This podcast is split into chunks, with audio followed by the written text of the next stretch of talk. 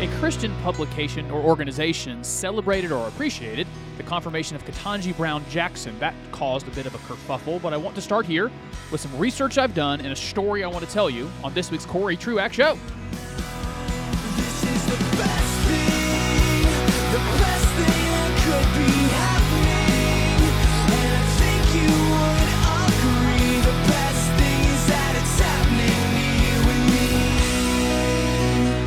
First, before I get into that, to Tiffany and Joshua and a few others who sent in the fact that they had seen coexist stickers. Thank you. I mentioned that on the last week's show. I didn't think I was going to get any feedback, but I got like five or six of you sent in that you saw some uh, coexist stickers. They're still out there in the wild. That's also a good opportunity for me to say hi again to Joshua. I think it was in a band called Three Days Leave. I think that's right. Back when I was in a band called Three Nails, and it harkens back to a time in my life that I basically forgot ever happened. Welcome to the Corey Truax Show on his Radio Talk and wherever you listen to podcasts. I get to serve as the pastor for teaching at Beechwood Church. Beechwood Church meets at 10:30 on Sunday mornings, and you're invited. I'll be preaching the next four Sundays, starting on Easter Sunday, and then the following three. You're invited for that, and every one after that if you are not currently involved in a church. I want to get into the topic that we're going to spend most of today on quickly because it is a lot of information to give you, and I promise you by the end of it, I, I'm making this guarantee. I'm pitching this to you. You will be smarter. You will know information that you didn't previously know, and it will help clarify and crystallize the world around you so that you understand what's happening. Here's how it all began. I saw that Disney, the Disney Corporation, was putting out an ad to oppose legislation in states that ban gender re, uh, the the euphemism is gender reassignment surgery, but sex changes in children and minors and teenagers. And I'm going to say this fairly starkly. I'm sorry if it upsets anybody, but Disney came out with an ad to oppose cutting the penis and testicles off of boys and cutting into the genitalia of girls to try to make something that kind of looks like male genitalia. That is actually what they oppose. They say they oppose pumping kids with hormones and cutting off the breasts of young teenage girls. And I asked myself, how did we get here? And it harkened back for me to other experiences we've had the last few years. How did we get to a spot where Home Depot and Coca Cola felt like they had to make statements about a voting rights bill in Georgia to oppose it? How did we get to a spot where Disney is at war with Florida over some of their legislation? How on earth did we get to a spot where Major League Baseball left Georgia for the All Star game and moved it to Colorado? Do you remember a few years ago when the NCAA took the ACC football championship game out of North Carolina because Charlotte was going to have a policy regarding men going to the men's bathroom and women going to the women's bathroom? How did we get to a place where businesses, big business, became so aligned to secular progressive, humanist, left wing thinking? Because you wouldn't think it would be them. I, I've mentioned this on the show before. There's a philosopher from centuries ago that said cultures are made up primarily of seven institutions. I've mentioned also before some charismatic types and some less than theologically rigorous types call these the seven mountains of a culture, seven mountains to conquer. I, I'm, not, I'm not a fan of how they handle it, but these are a good seven categories that make up a culture. And you can ask yourself who's in charge? Who has won these seven things? Is it traditional biblical worldview values or has it been secular progressive leftist values? Here are the seven. Number one, family. We largely see the family now as whatever one you make. And I understand there are bad situations out there, and there's some sweetness and goodness that the Lord is gracious that we can create families out of broken and sinful situations. But the nuclear family has taken a hit. The secular progressive humanists won that one. Two, the government. We know who's in charge there. The education system, the media, and entertainment. Those are five. And it's very clear on those five family, government, education, media, and entertainment. Secular progressive humanism which is ultimately Satanism. The true Satanism is the worship of the self. That that's what runs those parts of our institution. But then there are two more. There's religion and business. And certainly our national health when it comes to our religious institutions isn't super strong, but it hasn't been taken over by the secular progressive left. There are certain strains of mainline Protestantism that have been, but I would I would say at large we're still fighting that battle. And business has largely been aligned to traditional biblical worldview values for the most part. So how is business now being taken? That is the question I began to ponder. How did the secular progressive left leftist wokist ideology now infect our country's largest business institutions? And when I start telling you this story, the, the place I start, you might roll your eyes and think, "Ah, I don't, man. You're you're going out there, man." But guys, listen. I actually did a lot of preparation for this. I want to tell you a story on how we got to where we're getting, and along the excuse me, how we've gotten to where we are. And you'll learn a lot of history that I think explains the world around you as we go. So that's the question. How did secular, progressive, leftist, woke humanism start to infect our largest businesses? Believe it or not, it starts with a guy named Karl Marx. Don't roll your eyes, stick with me. Karl Marx brought us communism, the most deadly, destructive, ruinous ideology of human history, maybe, responsible for millions of deaths. And Marx believed this. He believed that capitalism, this the system of, of economics that most closely aligns with the Bible. I did not call it biblical. I said most closely aligns with biblical thinking. He said it will collapse on itself. Capitalism, this is his thinking. Capitalism generates so much wealth. It generates so much revenue. And what's going to happen is that revenue will be kept by just a few. Only a few will benefit from it. And so by its own nature, capitalism will create its own revolution the the proletariat, those who didn't benefit from the the the benefits of their labor, they didn't get the, the proceeds of their labor, they're going to rise up, they're going to overthrow the ones that kept all that awesome revenue, and they're going to institute communism. And he predicted it. He said in the next hundred years, you'll see it all across the Western world. That was the Marxist theory. And a hundred years passed, decades passed after his death, and it wasn't true. The Western capitalist economies in Britain and in France, which is still technically capitalist in America, were moving right along. Wealth was being generated for every every income group, and there was no sign of dissatisfaction with capitalism anywhere. And it left the Marxists, those who held to Marxism, asking this question Why did we fail? Why was Marx so wrong on what he predicted would happen? Enter a guy named Antonio Gramsci. I wish more Americans knew his name. He's a very important figure in the world that we're living in right now. He was an Italian Marxist, and he became the primary intellectual force inside Marxism and leftism in Europe and in America many, many decades after Marx died. Gramsci came to this conclusion economics, the markets, money, it's not the core of a people group, it's not the core of a country.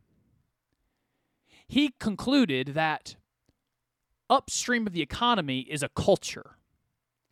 And because the Western world was largely built out of Christian societies, the post Reformation, post Enlightenment societies that still had, had different kinds of Christianity, but in the end, the Western world was built on biblical thinking.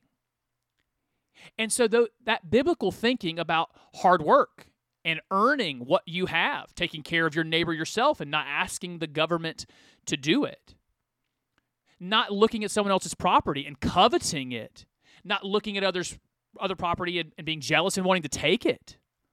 That biblical worldview, the virtue of the people, would never allow for the Marxist overthrow. It would never allow for the revolution they wanted.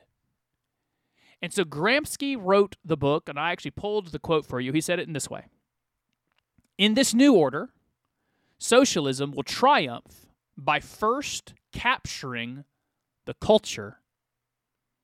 See what he says there? That, hey, there's some things that make up a culture. And if Christianity has a hold of those things, we'll never get to our Marxism. We'll never get to our communism. And so here's the end of that quote Socialism will triumph by capturing the culture via schools, universities, churches, and media, transforming the consciousness of a society, end quote. He, le- he later said, after we conquer those, after we get the schools, the universities, the churches, and the media, then we'll take the police, the, the legal courts, the civil service, the, the state, the government. And so the Marxism that thought it was going to get a revolution that was wrong, later Gramsci come along and sa- comes along and says, well, we will get our totalitarianism, we'll get our total control if we take over the institutions. Now, remember what I opened with. There are seven that make up a culture family, government, education, media, entertainment. And you know what I think has happened? Gramsci was successful. He looked at the Western world's institutions and said, we got to destroy the nuclear family. We can't just have moms and dads raising their kids in their own values. We need to take them from them. We have to make sure that there's not an idea that the family unit, God's creation here, would be independent. We we need it dependent. And they started taking over the family, promoting divorce, promoting the government as dad. So that ladies, you don't need a father. Uncle Sam will be the daddy. They infiltrated governments and have succeeded in having a lot of people see that government as God. They infiltrated education and said they're going to teach their values to your kids. They obviously infiltrated the media. Entertainment is basically propaganda for left wing. So uh, let's go with secular humanist values. They didn't get to business until now. Left the cultural, secular, progressive humanists, the acolytes of a guy like Gramsci. And here's what I discovered the method whereby they are affecting business is systematized. It's it's it's readable. It's it's discoverable, and much smarter people than I have found it and written about it quite a bit. And I've read what they have written. And when we come back from this break, that's what I want to tell you. Now you know the history. Now we need to let's come to modern day America and ask how is how is it that Home Depot and Coca-Cola and Disney and all the corporations can be led around by the nose by a, what's ultimately a small group of people in the country? How can they dominate big business so thoroughly?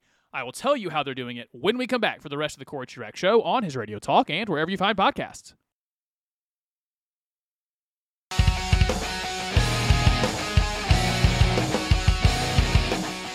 Obviously, I do intend to recognize that this is Holy Week, and we're going to talk about that some uh, before we're done today. But I just did all this reading and research, and I have it t- teeming on the tip of my tongue. And I that I have that thing. Maybe you have it too. When you learn something new, you got to tell somebody. That's the completion of the learning process is in teaching it to someone else.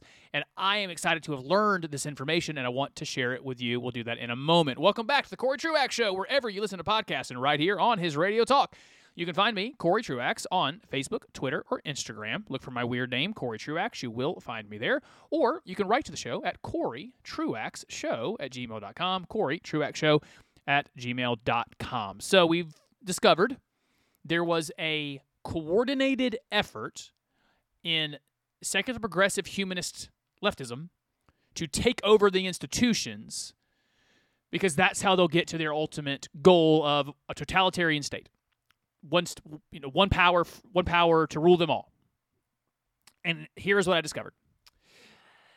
I remember a little of this when i was a uh, when i was a kid and i was into these things. When i say kid i mean my mid teenage years. There was a movement amongst the left inside business called ppp and it stood for people planet profits so it was saying to all the big Fortune 500, everyone traded on the, the NASDAQ, the Dow, and the S&P 500. They were trying to say to those boards, when you are making decisions, profit cannot be your only measurement of success. First, people. How are you affecting your customer, your suppliers, the supply chain? How are you affecting uh, taxpayers? When you make decisions to maximize your profit, you need to also consider people and how you're affecting them. Two, planet. The thing that you do, ExxonMobil, the thing that you do, uh, GE, General General Electric, whatever you're doing, whatever you're manufacturing, what effect are you ha- have having on the planet? And the movement was saying to com- companies and corporations, you need to be okay with making less money and having less profit in uh, to, to to sacrifice the profit to benefit people and planet. Of course, there is some some wisdom in that. That as we make decisions that profit itself isn't the only thing. There's another version of that that's in the last 10 years, eh, maybe 10 or 15, that turned PPP into something called stakeholder capitalism. So our system is shareholder capitalism, where if you're a company or a corporation, your primary goal is to make money for the shareholder. So someone took 10 grand, a grand, took $100 and bought a share or a partial share of your company. They invested their money with you and now they own a little piece of your company. Your primary goal is to get shareholders more value, to get shareholders more money. So operate profitably so that the shareholders can have a higher their share of the company is worth more. That same group of people come along and say, "No, we should have stakeholder capitalism." Where people who have no money in the company, you need to think about them. Think about how you're affecting all the folks who don't have any money in your company. They're, it's related to PPP. Now that group who's who's tried to get companies, corporations to abide by their values have taken a new tactic and it's much more aggressive and in my words, I would say insidious. I found that most of the practitioners of this came out of the United Nations. The, I can give you the names. None of them are American. Most of them are German, and uh, there was I think there was a couple French names. Came up with this idea. They now have the strategy called ESG, stands for Environmental Social Governance. And instead of just pressuring companies and trying to do like an educational effort to say, think about the planet and people, or think about the stakeholders, they have organized themselves. The left has always been much better at organization to actually infiltrate the boardroom with actual dollars. I do some small time investing myself. So, for example, I own a little bit of Apple, Microsoft, Nvidia. There's another uh, Apple, Microsoft, Nvidia, and another company. I can't remember which one. Amazon. And every time they have a a board meeting, I get a link. I'm allowed to listen in to the to the meeting of the the folks who run the company. And technically, because I own a couple shares, I can put my name on the list and I can speak up and have, I think it's like 60 seconds to speak. It's different for each one. And I can ask a question if I want to on that conference call. I'm allowed as a shareholder. And because of that system, what the purveyors of ESG have done is get to get, get their money together to buy 2%, 3% of all the shares available. And they're showing up to these board meetings. When they happen in person, when they happen to the conference calls, they are showing up and they are causing issues. The environmental social governance agenda is as follows. You can probably guess. The environmental piece is they are there to advocate for decisions that might least meet might lead to less profit, but they think it's better for global warming or climate change or whatever they're calling it now, and it's better for the environment. Social. A lot of them now are pushing for uh, a minimum level of minority candidates to be hired for uh, senior level jobs. Minority, I mean ethnic minority. Ethnic minority candidates or women to be placed on the board. They're showing up to pressure for certain kinds of benefits and get more for the employee. For the for the uh, for suppliers, things like that. They're showing up and saying, "Yeah, we're, we're actually as a as shareholders saying we'll take less money, and we want you to make these decisions regarding giving benefits, a- adding homosexual couples to your benefit package, adding to your medical coverage transgender surgeries, adding to your your requirement for your the makeup of your higher the makeup of your executive levels need to have this many women, this many LGBT folks, and this many people of this many of this ethnicity. They're doing that kind of stuff. That's the social, and I, sh- I should have said that is the governance as well. Oh, the social actually was a big part of the every company on planet Earth during the Black Lives Matter uh, protests that and some that turned into riots in 2020 that were putting out Black Lives Matter stuff constantly. Like you think of this one, Oreo recently took some took some criticism because they produced a commercial about uh, a boy who thought he was a girl or a girl who thought he was a boy saying so to his grandmother or something. Well, how does that happen? How does Oreo, a company that's supposed to sell cookies, do an entire piece of propaganda for a transgender ideology? Well, it's because of ESG. There is, and I'll tell you why they have power in a minute and why anyone would care. So that the social stuff is, hey, you better say something about Black Lives Matter. When June or July, whatever it is, comes and it's supposed to be quote Pride Month, this is what you, you got to do this during Pride Month to show that you're on board with the LGBTQIA plus agenda. And they're getting into the boardroom using their dollars to influence. Now, here is why it is starting to get insidious and so effective. There's some really large ratings companies out there, places like BlackRock. Now, BlackRock does more than that. There's there's a few like BlackRock. BlackRock is a investment firm. You can give them their money, they'll invest it for you. And BlackRock is very comfortable being activist investors using the money that you give them that all you wanted was a return. You didn't want to be involved in any activism. You just knew that they're good investors. But BlackRock is full of leftists and they are using their money to try to get left-wing causes supported through business. Now, here's the final step. There's now in the rating agencies, and BlackRock has one of those too. They're now giving companies an ESG score. So, for example, they're going to give an ESG score, an environmental, social, and governance score to, let's just go with Chevron, Chevron Mobile, oil company. They're going to give ESG, give them a low environmental score. And if they don't say the right thing about Black Lives Matter or an LGBTQ thing at the right time, they're going to give them a lower social score. And if they don't put the right number of people on their governing board of the right ethnicities and races, excuse me, ethnicities and uh, sexes, they're going to give them a lower ESG score. And then you might say, well, logically, why would they care? Why would they care if this agency gives them a low score? How does that affect them? Well, now these same in, these same activist investor types are going to places like Merrill Lynch and Bank of America and the, the big banks and saying, now you wouldn't want to lend to Chevron Mobile, would you?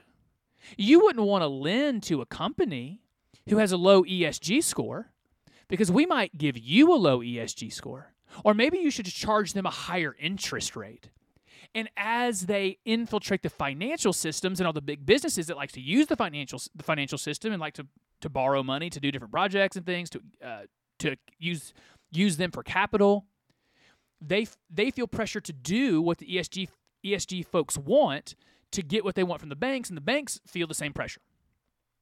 So they're holding them at some, some level some level of hostage. Like the, the the ratings are the ratings are also going to mutual funds. So let's say the the fund that you inve- that a government invests for their county employee pensions. Well, when you go to invest, these rating companies are saying, well, you may not want to invest in that company. They got a pretty low ESG score. And they're trying to include incentives for those kind of brokers as well. And we're only going to see it grow that businesses are going to have incentivized, financially incentivized, to do what this small group of people want them to do. Now, two thoughts on this that are themes from the show. This is one thing that the that secular progressive humanism, as expressed in American leftism, they have so effective that I wish the church did. The left, secular progressive humanism, permeates everything. They look at every part of life and every part of the world and say, I want it. For my kingdom, for my values, I, I can see nothing on this planet that does not need to belong to my kingdom and my values. And they go after everything. So, how then to respond? Now you know why it's happened. It's Mar- it's Gra- Gramsci, Gramscian Marx- Marxism, with its strategy of taking over the institutions, worked out now by some folks from the UN who use environmental social governance to try to blackmail companies into doing what they want. How do you respond? I know a lot of folks are working on a shoestring budget, but I think this is something we probably all should do. Is when you have a couple hundred bucks, go buy a share, one share of Microsoft. Go buy one share of. Actually, you probably have to buy a partial share of Amazon. Amazon's trading at like 22 $2,200 a share right now. I, I don't I don't know if we should go buy shares of Disney right now. Disney might be too far gone. I got I got out of Disney and stopped owning any Disney stock a couple years ago. But eventually, I don't know who it's going to be. It won't be me. I don't have the, the the clout to do this. But eventually, we're going to need to get in those boardrooms. We're going to need to be able to say to the folks running these companies, hey, don't listen to this small group of radicals. Most of us don't want you to do this. We, we, like Disney, we just want your entertainment. That's all we want. We don't want you to make points. Home Depot, I just want your tools, man. I don't need any other statements from you. To Coca Cola, I just want all your products. I don't need you to do any activism. We just want you to do business. It's the idea of shared spaces. We are in a country that desperately needs shared spaces where there's some kind of neutrality. And most certainly, it is secular progressive humanist leftism that is the aggressor. When they find a neutral place, the public schools, a business, when they see anything being neutral, they look at it and go, nope, that's mine. That's a vehicle for my ideology. I want it. I want to use its power and I want to use its influence to get what I want. And so, admittedly, they're the aggressor. We didn't do it. But we need to be able to respond. And on the takeover of business, this might be one of the ways to respond is activism that will come as small time investors. And eventually maybe somebody comes along that does the opposite of ESG and gets to, gets us all together. They all, all have a little bit of money, can give away a little bit of it to make an investment in a company, to say to them, stop being partisan hacks for insanity and just be a normal business.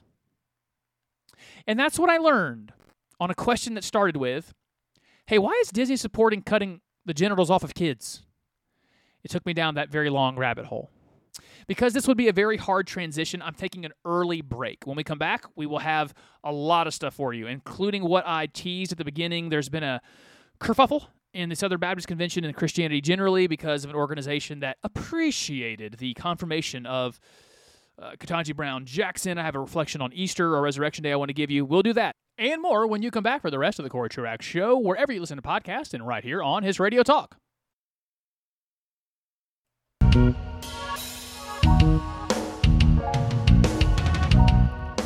They're called the Ethics and Religious Liberty Commission. I'm generally a huge fan of them, but they recently made a very big mistake. Welcome back to the Corey Truax Show, wherever you find podcasts, and right here on his Radio Talk. Glad you are here. You probably have heard that the president's nominee to the Supreme Court was confirmed recently. Uh, Ketanji Brown Jackson is her name. She'll start this fall when that is Stephen Breyer. Yeah, I think I'm right about that. When he leaves, here is the the story I want to tell you surrounding that event. The Ethics and Religious Liberty Commission is the public policy division of the Southern Baptist Convention. So here I am, a Southern Baptist, an elder in a Southern Baptist church, uh, a believer in the Southern Baptist Convention as a good vehicle for gospel proclamation, church planting, the training of the next generation of church leaders. I think it's a great organization or has great potential to do good kingdom work. One of its divisions is the Ethics and Religious Liberty Commission. Their charge is to be the voice for Southern Baptists to state and federal governments to create the resources that might be able to help churches teach their people the proper relationship between the citizen and the government and uh, what citizenship looks like to be a, a dual citizen, as it were, a, a citizen truly of the kingdom, but then also having to live here. So that's what they do. And they take a lot of I think they take a lot of undue criticism from my people. There are some folks that are just really aggressive politically. That's where they live. They think politics, they seem to think, I don't want to ascribe this for sure, but they seem to think politics is where the war is. And I just don't think it's I don't think it is. I think it's one of the battlegrounds.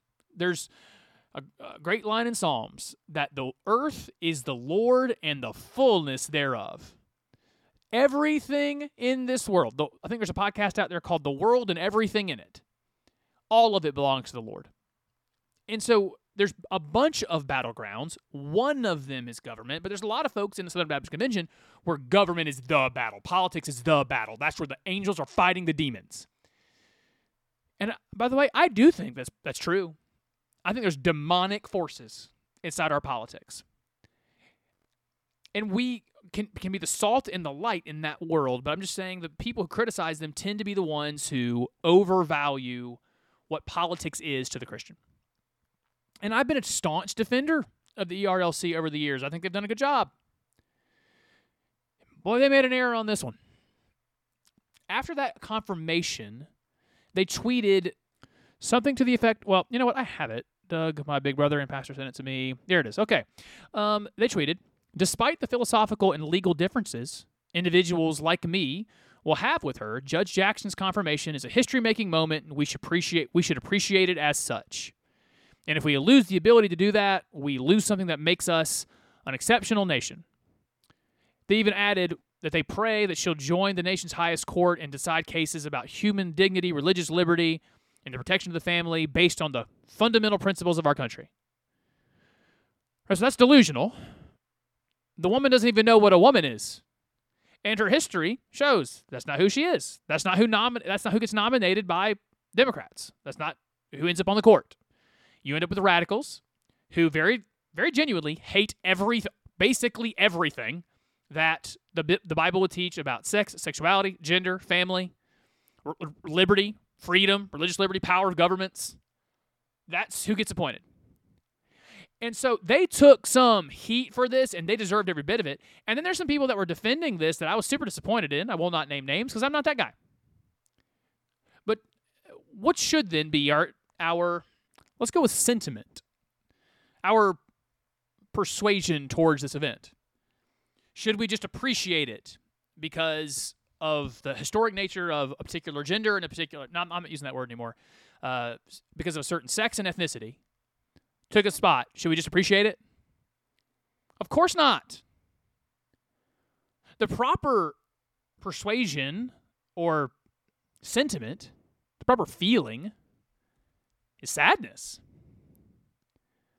There's a proverb that says, when the righteous rule, the people rejoice. When the wicked rule, the people mourn, or something like that. We are we desire to see righteousness in high places. And when that's not the case, we are sad about it. There's another proverb somewhere about how when the when the righteous increase, I think it's uh and here's what's true.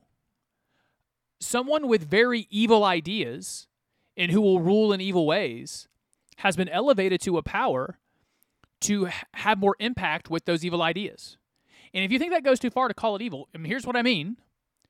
If things don't turn around here, in my in my lifetime, it might be her that writes the opinion that says, "No, pastors, you cannot preach biblical sexuality. We're shutting down that part of free speech." That's that's who we just elevated. That's her attitude. Government is all powerful. The the biblical sexual mor- morals, all the biblical morals are not good morals. The the decision that will empower governments to do whatever it wants against its people, she might write those rulings. And so I don't I never tend towards anger. Like I, I don't want to be angry about anything. It's not it's not my it's not my go to. But what do we what should our attitude and feelings be when someone with evil or unbiblical ideas gets power? Well, we should be sad. I actually wish that attitude, the attitude of mourning, M O U R N, mourning, would mark the Christ, the American Christian's interaction with politics and government more often. Because where we are now, at least, most of the time, no matter who wins, a given election, you don't have a good a good person. You can have someone who is less likely to do damage. You can have someone whose worldview aligns a little bit more, or maybe a lot more biblically. But we, we just don't have decent humans often that are in these positions. And so I, I wish the attitude was more often. Oh, I do not like this. I don't like that I'm having to go vote like this. I wish I had a better option. And then when the person actually is elevated, they're inaugurated, they, they start they take power, not having attitudes of jubilance and celebration, but just having yeah, I guess the better thing happened. The better of the two options that this particular culture at this time in history that we've been given. But man, I wish this I wish there was something better in not, never having a cheerleading atmosphere towards any given uh, outcome. I think that would mark. I think that would be a more faithful marker to our politics. If you think I'm wrong on that, if you think there's room for the Christian to celebrate and throw a party and uh, after after some given outcome politically, you let me know. I'm willing to hear that. I just I think mourning should likely be our appropriate response. Uh, we might we might end up finishing here. I don't know how long this will take me, but it's the end of Holy Week if you're listening to me live. Well, coming up on the end of Holy Week if you're listening to me live on Saturday. If you're listening earlier in the week on the podcast, we are in the midst of it. On Sundays, the Lord's Day, every every Sunday, when the church gets together, we get together on Sunday because it commemorates the Lord rising from the dead. Historically, the Jews had a different day that was God's people had a different day set apart as holy. And so we start meeting on the first day of the week because Jesus rose on the third, first day of the week. And if you're doing your church services, I will go ahead and just say correctly, then you are celebrating every single time you get together that this Jesus is alive. And so as we've walked through this week, the triumphal entry of Sunday, and that thing I say every year that the voices crying, Hosanna, Hosanna, somehow just days later are crying, Crucify him, crucify him. All the drama of that week, I think it's important that we stop and pause and remember where we are on the calendar. That we have, well, there's actually there's stuff to there's stuff to commemorate each day because Jesus is teaching in the temple on Monday and Tuesday. I would argue manipulating the situation to cause his own death because no one takes his life from him, but he willfully lays it down. And so he elicits a response from the Pharisees, Sadducees, the high priest by answering the questions the way he did. He provoked them by saying, We'll render unto Caesar that which is Caesar, and to God that which is God's. He provoked them by going into the temple and cleaning it out and telling that very provocative story about the the the, un, the unfaithful servant tending to that field. So he spent Monday and Tuesday provoking his own death by eliciting in, in them the reaction they had. They thought he was a threat to their power. Leading us to Wednesday, where we, in part, the church history, we remember this is probably when Judas Iscariot, at least in the official story, I know a lot of folks do not see the timeline this way. It's totally fine. Um, I don't even know if I see the timeline this way that that's when Judas Iscariot would have betrayed Jesus, went and gotten his ill-gotten gains, leading us then to Thursday, the Last Supper, and that's why we call it Maundy Thursday, by the way, where Jesus has his followers in the upper room, and he says, "You've been given a lot of commandments, but a new commandment I give to you: love one another." That Maundy comes, I think, from the Latin "mondus," command the the command the command is to love each other. That's thursday this week that we remember that before before our lord went to his cross his word to us was love each other. Specifically it was you followers of me love each other. Taking us to good friday. That, that oddly named to some people good friday but i I, I can think of no I can think of no better day than when all of my arrogance and all of my pride and all of my dishonesty I can think of no better day than when all of my lust and all of my love of this world and my idolatries when all of my guilt was placed on the God man. And instead of the wrath of God being poured out on me, it was poured out on him. That's a very good Friday to me. Leading to Silent Saturday, where the hopes of many were just dashed. Those that really thought they had they really thought they had found him. They had found the Christ. They had found the Messiah, and now he lay dead in a tomb. But the silence of Saturday gives way to the glory of Sunday.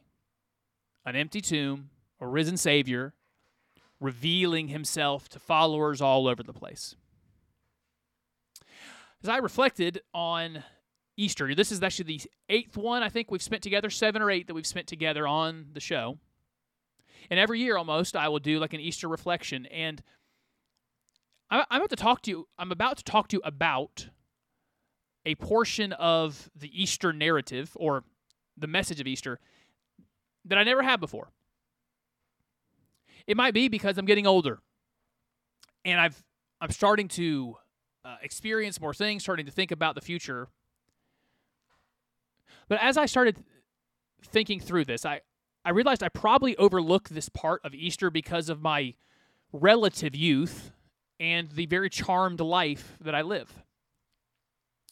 I think it was either John Owen that said it first. Who knows who said this first? But that Easter or the resurrection represents the death of death. I think somebody even preached a sermon, a very, famous sermon called uh, "It's the death of death through the death of Christ."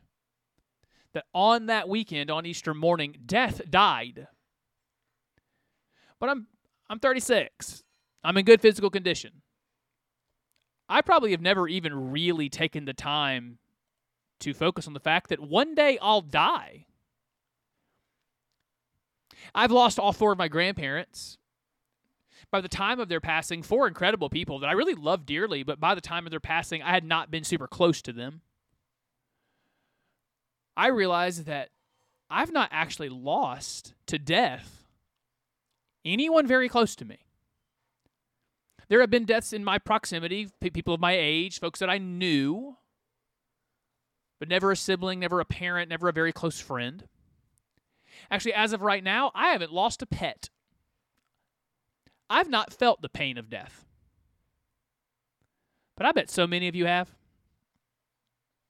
You know, I, I mentioned that pet thing. I think it's very it's very real. They, they become part of the family, and there's a real sorrow that comes along with it. Some of you have suffered the loss of your parents. I actually I think of that for one of my best friends, and he, he actually used to be on the show. Uh, he Heath lost his father in the last, I guess it's almost two years now. I think. I I, haven't had to suffer through any of that. I, th- I think of him, but he's actually felt the pain of death, the finality of it.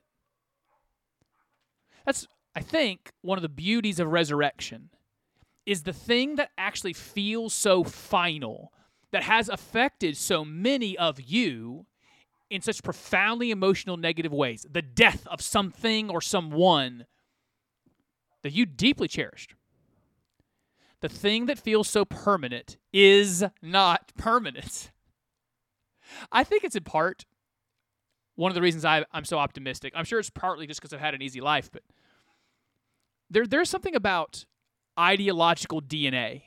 Like so I I took my a lot of my facial features come from my dad's side of the family. There's some DNA that makes my nose this big. But I think there's also ideological DNA. I come from a long line of Jesus followers. And the that that long line of Jesus followers what has what has happened in them is that we were a people that once thought all hope was lost, all hopes were dashed. The end had come, and then it wasn't over. It's I- think it's it's deeply ingrained in me. that the the end is not the end. Death is not the end because death died that weekend. I think of I think that's First Corinthians that says this perishable, that's us, we are the perishable will have put on the imperishable. We who can die will put on the, the, the power not to die. And this mortal will put on immortality. And think the end of that verse is, then will come a time or a saying or a, something is written, something like this, and it, it ends with, death is swallowed up in victory. Not just death is swallowed up in survival, death is swallowed up in living, death is swallowed up in victory, death is defeated, it no longer exists. I think that's actually, uh, yeah, that's probably the part in First Corinthians that says, Oh, death, where is your victory? Oh, death, where is your sting? I'm becoming more and more positive, as I said earlier, that it's John Owen who talked about the death of death. I, I pulled a quote here from him where he said, If there be any comfort, any consolation, any assurance, any rest, any peace, any joy, any refreshment, any exaltation to be obtained from here below, here on earth, here in, in time, it is all to be had in the blood of Jesus, long since shed, and his intercession still continued. Where, where do we find any kind of comfort or consolation or assurance, rest, peace, or joy if we don't know that this thing that feels so final, death, this thing that has caused so much sorrow for a lot of you listening to me, that it actually does come to an end? That if, if our loved ones that have gone before are in Christ, as as sure as my next breath, you will be reunited with them. Not in an esoteric, abstract way, very much embodied, healthy, energetic. The la- I- think of this for a, a lot of times, the last version of your parents you see is infirmed. The last version of your cancer ridden friend before they die you see has wasted away. The last version of that close person that you loved, the last version of you that of them that you see is in peril and pain. They're barely there mentally. You don't get that person back. You get their best version back. And I've overlooked, I think my whole life, because I haven't experienced the pain of death, I overlooked one of the things that we should be celebrating on this weekend we I've always focused on the one that that affected me. Surprise, surprise. I focused on the thing that affected me.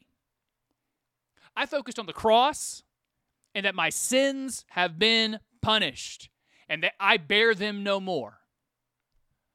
I focus on the resurrection because my uh, my, my greatest problem sin is solved and ultimately whatever whenever death comes around i guess it just feels abstract to me it doesn't feel real to me like I guess in the resurrection is the ultimate power that that this King Jesus that I serve, this King Jesus that I worship, yeah, he conquered everything. He even conquered the one unconquerable thing. He conquered death and just saw it as victory and authority and power, but never the practicality of every tear will be made dry. All of the goodbyes you've had to say get to be unsaid get to be unsaid. It's probably the the quote from Lord of the Rings I've given you the most, and I don't know any other way to end the show but giving you that. It just occurred to me again. It's that great line. I think it's from the Battle of Minas Tirith. It wasn't in the movie, but it was in the books. Where Pippin, the Hobbit, thinks Gandalf is gone, thinks Gandalf has died. Gandalf reemerges very dramatically, and Pippin has been sobbing. Pippin has been deep in his emotions of losing the, the great white Gandalf, the great white wizard that is Gandalf.